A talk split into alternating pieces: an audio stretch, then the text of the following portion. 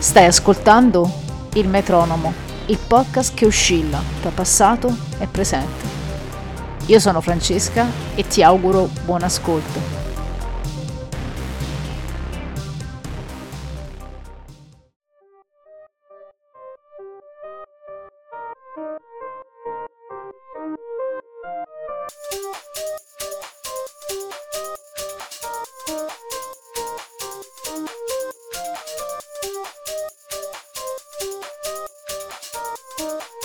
In questa puntata parliamo di podcast e dizione.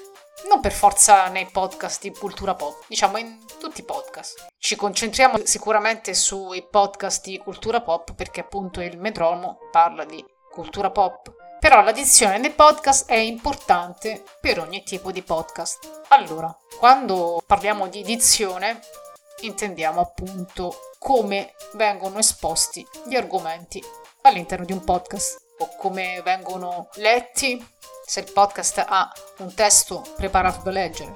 Oppure possono essere un dialogo tra interlocutori oppure podcast a ruota libera, cioè dove si parla senza avere preparato niente, quindi gli argomenti vanno un po' a braccio, come si suol dire. E il tono della voce nei podcast è importantissimo, in quanto il modo in cui vengono esposti i contenuti decreta il successo o meno di un podcast.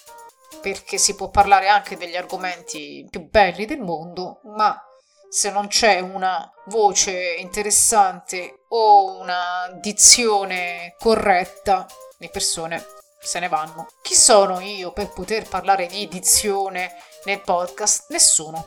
Però sono anche un'ascoltatrice di podcast e quindi in base a quello che ascolto mi rendo conto di cosa veramente riesca a colpirmi.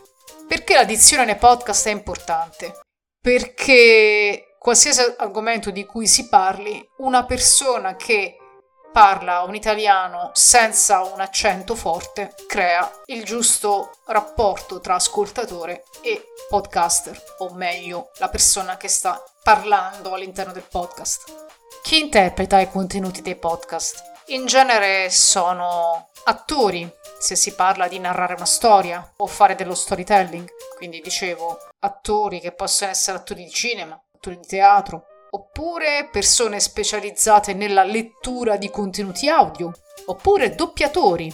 Queste tre categorie hanno delle caratteristiche particolari in quanto l'attore può metterci del suo quando sta interpretando un podcast. Non farò né nomi di persone né titoli di podcast, ma se c'è un attore che sta interpretando un podcast che parla di true crime e mette un tono di voce particolare, riconoscibile, certe atmosfere, certi modi di interpretare può o meno accattivare. Faccio un esempio, io ascolto e sono affezionata a un podcast in cui c'è un attore di teatro che legge storie di true crime come se stesse raccontando o una storia della buonanotte o meglio stia cercando di attrarre fisicamente la persona che ascolta. Almeno a me fa questo effetto, cioè mi sta parlando di un delitto, ma in realtà suscita su di me una specie di attrazione sessuale, sono sincera. Ci sono doppiatori che riescono a mettere del loro, nel senso che hanno delle voci molto riconoscibili. Quindi se un ascoltatore ha riconosciuto la voce di un doppiatore famoso, sicuramente sentirà una piccola impostazione leggermente personale di questo doppiatore, che a volte può essere anche un attore. Poi ci sono i lettori, cioè quelle persone specializzate nel leggere contenuti audio, che spesso sono quelli che leggono gli audiolibri, ma anche i podcast, e sono persone la cui voce è senza dizione, ben impostata e soprattutto sembra quasi artificiale per quanto è perfetta. Però poi nei podcast e in alcuni audiolibri ci sono persone che non fanno la stessa attenzione o meglio non seguono questi dettami così rigidi che sono quelli che seguono gli attori o i lettori o doppiatori. Perché per fortuna o purtroppo adesso non saprei dire quale delle due sia meglio. C'è libertà nell'esporsi quando si registra un podcast, perciò visto che tante persone si dedicano alla registrazione di podcast, ci sono anche tanti modi di parlare, tanti accenti e tante inflessioni. Ci sono podcast dove si sentono accenti italiani di ogni tipo, quindi si possono sentire accenti di Roma, accenti milanesi o bolognesi o campani, siciliani.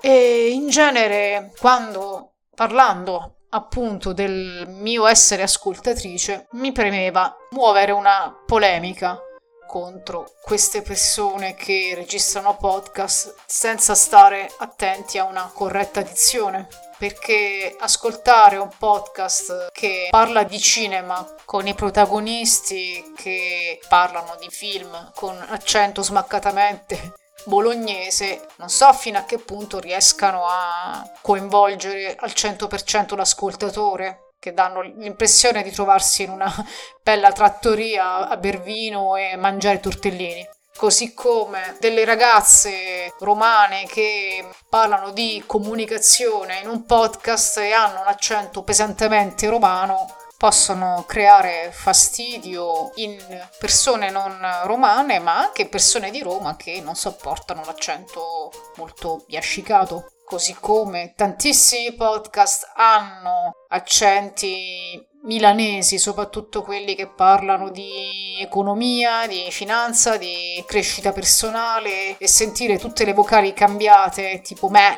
te, questo, quello, sempre, cioè queste cose così possono creare fastidio così come sentir parlare di femminicidi con accenti pesantemente napoletani o siciliani può creare un effetto di fastidio, di pesantezza perché accrescono il senso di ansia di ciò che si sta narrando. Così come non, non si può parlare di musica, sport con l'accento fiorentino dove le parole sono spesso molto troncate, masticate e quindi adesso io non mi metto a fare gli accenti, però spero di aver reso l'idea. E tutto questo può portare la persona che ascolta un podcast interessante ad abbandonarlo o a non trovarlo credibile perché una corretta dizione è quanto di più importante ci sia per l'ascolto di un podcast. Poi ci può essere un'inflessione leggermente regionale, ci può essere un tono un po' più allegro della voce, un po' più cupo, quello sì, perché non si può parlare come dei robot. Però gli accenti veramente pesanti mi rendo conto che possono compromettere la riuscita di un podcast.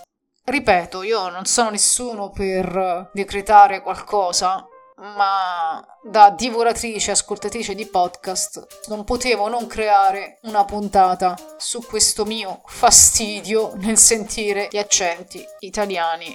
Poi ci sono anche podcast in altre lingue, perché ad esempio ascoltare un podcast dove c'è un americano che parla con un'inflessione fortemente americana, tipo Paperino, anche quello dà fastidio. O sentire uno spagnolo che parla senza pause è da impazzire. Riassumendo, la dizione nei podcast è importante. Allora poi c'è l'altro pensiero, com'è la mia dizione? Non lo so, non è perfetta, non può esserlo e semmai un giorno riuscirò a migliorarmi ancora, come spero, spero di fare meglio. Grazie per aver ascoltato la puntata.